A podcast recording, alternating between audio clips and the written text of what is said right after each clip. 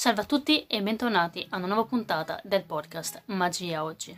Oggi si va di puntata discorsiva su un argomento che in realtà non viene praticamente mai trattato se non, sapete, molto rapidamente, con qualcuno che vi dice di stare più calmi e poi non viene mai più ripreso. Credo che sia un metodo di comodo perché alla fine fa comodo che qualcuno faccia degli sbagli mentre si esibisce nella nostra mente bacata italiana. Comunque dobbiamo superare questa mancanza e andare a dire alle persone chiaramente che devono fare le cose con calma, senza avere l'ansia. Se lo dico io poi. Bah. Partiamo però subito dicendo che cosa intendo per andare con calma, l'importanza della calma nelle varie routine, negli effetti e negli spettacoli in generale.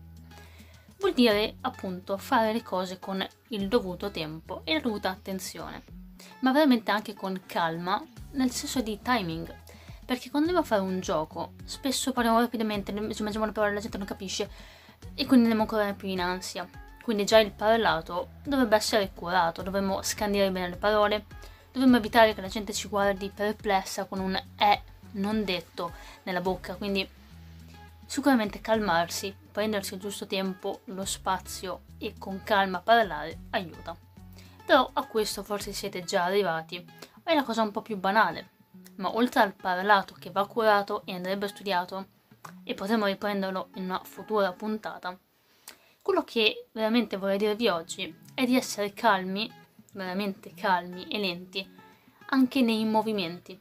Questo perché spesso, troppo spesso, capita di vedere persone che magari hanno iniziato da poco tempo a fare magia, che fanno i giochi in 3 secondi. È una cosa di cui abbiamo parlato anche in un video in cui discutevamo, o meglio, io vi dicevo la mia idea, in base a quello che definiamo routine e che routine non sono. Fare una routine che dura due minuti può essere una routine fatta in due minuti se è una routine fatta in due minuti. Se è semplicemente un gioco in cui una cosa sparisce ed è finita così, non è una routine, non ha una sequenza, non ha una logica. E anche se facessimo un gioco, magari la carta ambiziosa molto bella, fatta in un minuto, beh, mancherebbe molto. O siamo Speedy Gonzales, oppure abbiamo saltato qualcosa. Non è sempre la cosa giusta, anzi, il più delle volte saltare i passaggi è molto negativo. E a volte la fretta è anche controproducente rispetto ai giochi. Quante volte avete visto i vostri amici o voi per primi avete fatto questa cosa? Prendere una moneta metterla in mano e farla sparire. Cos'è successo? È anticlimatico. Se la moneta sparisce dopo due secondi e tu apri la mano, capisci che qualcosa non torna, è troppo staccato, è troppo buttato lì, è come se uno ti desse uno schiaffo in faccia. Perché ok, ti stupisci ma non hai capito niente, non c'è una narrazione in questo, non c'è un motivo e un contesto. In più ho preso le monete apposta perché Moltissime persone si lamentano del fatto che siano banali, siano difficili da utilizzare perché il concetto è semplice. Se una moneta scompare mettendola nella mano vuol dire che è nell'altra. Di solito. Bah, vabbè, comunque, il punto è questo. La gente pensa questa cosa perché non gli dai il tempo di dimenticare quel pensiero, immergersi nella magia e distaccarsi dalla logica che lo porterebbe a cercare una soluzione. Se fai un gioco e questo veramente avviene con qualsiasi oggetto e lo fai rapidamente, risulta più una sfida di intelligenza. Ti prendo una carta, la mettiamo nel mazzo, mescolo, pam, l'ho ritrovata. Non c'è niente di emotivo che mi lasci effettivamente l'idea che io possa pensare a qualcos'altro. Penso solo al metodo perché non mi hai dato altro con cui distogliere la mia attenzione emotivamente.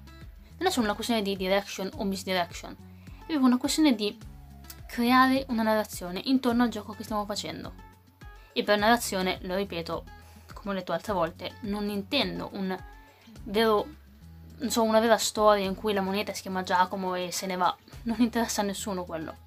Ma un motivo per cui questa moneta, con tranquillità che ne devo presentare, messa in una mano, magari potrebbe sparire. Magari non nella prima fase, la moneta potrebbe rimanere lì.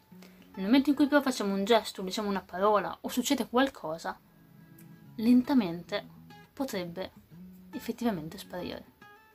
Però dando veramente distacco tra un'azione e la reazione.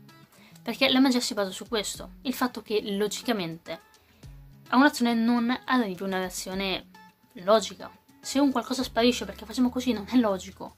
Solo nel mondo magico funziona in questo modo e non sempre. Se invece facciamo una cosa banale, perdonate il termine, in cui effettivamente la carta viene messa nel mazzo e noi la ritroviamo subito, è un po' troppo semplice. La gente si vuole stupire, ma non vuole sembrare stupida.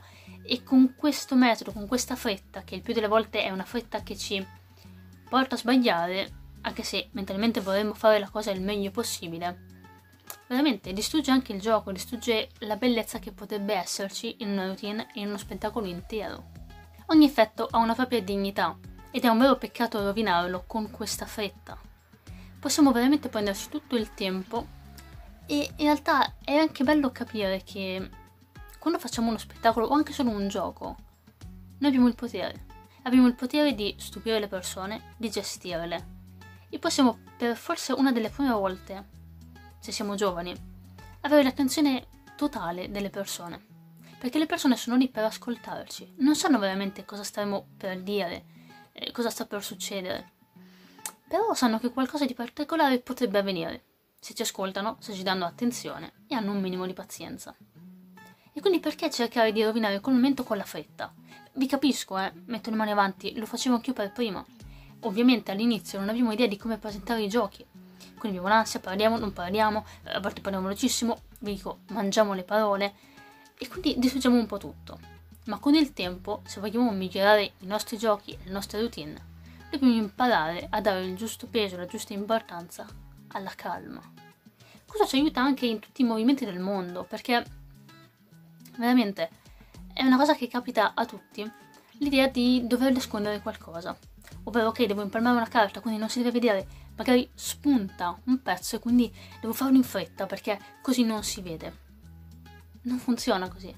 La fretta ci rende innaturali. Avere un oggetto che ci tende la mano per cui noi siamo tesi e si vede quando siamo tesi, soprattutto se non cerchiamo di mascherarlo con la presentazione, beh, si nota e quindi la gente non ascolterà quello che stiamo dicendo perché non è interessante. È interessante il fatto che siamo strani, che la nostra mano è tesa, che magari il busto è ruota in modo particolare. E quindi quello che cerchiamo di evitare, ovvero di attirare l'attenzione su un oggetto che non si deve vedere, un movimento innaturale, accade perché appunto l'attenzione va lì va dove non deve andare. Perché non stiamo distraendo l'attenzione, perché non stiamo creando niente di più interessante. E quindi veramente anche per dei movimenti può essere il pass che tanto va di moda o andava, è ciclico anche quello. Qualsiasi tecnica che dovrebbe essere nascosta, allenatevi a farla in modo lento. È un concetto che ho trattato anche in un video abbastanza vecchio in cui parlavo di come fare il pass appunto. Eh, luce terrificante, location terrificante, qualità orribile. Però l'idea rimane, almeno io sono ancora fissa su questo concetto, il concetto che non ci debba essere fretta quando facciamo i giochi. Però ampliato, quindi non solo in una tecnica specifica, ma normalmente, anche quando andiamo ad esibirci, a mostrare un gioco, a presentarci, non cerchiamo di sbolognare il tutto nel minor tempo possibile. Perché questo rappresenta anche l'importanza che diamo alla nostra arte, al gioco, se noi pensiamo che il nostro gioco valga il tempo che la gente può spendere nel guardarci, che le nostre parole abbiano valore, quindi debbano essere capite bene e devono anche essere recepite, quindi possiamo parlare più lentamente, le persone si adatteranno a questo modo di comportarsi, capiranno che effettivamente possono essere cose interessanti.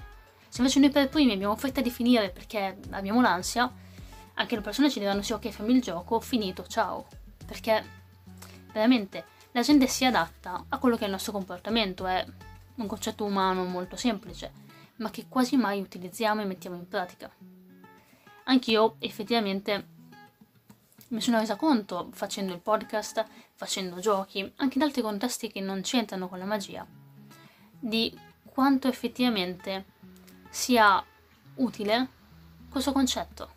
Dare il giusto tempo, il giusto spazio a ciò che per noi è davvero importante porta anche gli altri a dargli importanza. Se invece facciamo tutto rapidamente, alla buona, perché abbiamo paura, quello si sentirà. Le persone sentono tutto.